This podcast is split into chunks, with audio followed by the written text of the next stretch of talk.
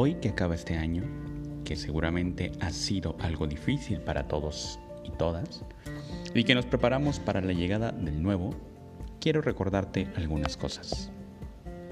1. Ten calma. La impaciencia nos impide el crecimiento porque genera constantemente juicios, ya sea hacia las demás personas o hacia ti mismo o misma. Ser paciente es aceptar que las cosas, mientras se realicen con diligencia, serán las condiciones para que ciertas situaciones se den. La impaciencia no hace crecer al árbol más rápido. 2. Ama. Ama sin limitaciones ni condiciones. El amor es la manifestación de nosotras mismas, nosotros mismos. Condicionar el amor es perderse la oportunidad de compartirte plenamente. Desafortunadamente nos enseñan la ilusión de lo recíproco. Pero el amor no tiene que ser así. Quien ama sin condiciones está reflejando el amor que tiene en sí mismo o en sí misma. 3. Sé compasivo, compasiva. La gran mayoría de las personas sufren y desafortunadamente ese sufrimiento es lo que les lleva a realizar actos que pueden causar daño.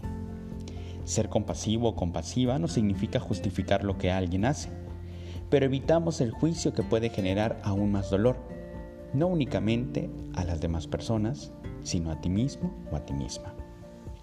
4. La calma es el reflejo de la felicidad. Se confunde fácilmente felicidad con placer, bienestar o alegría. Pero la felicidad, si bien puede favorecerse de esas sensaciones, no depende de ellas.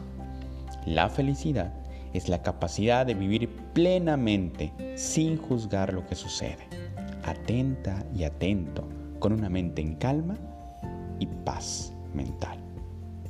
Y 5. No olvides que necesitamos un mundo bondadoso.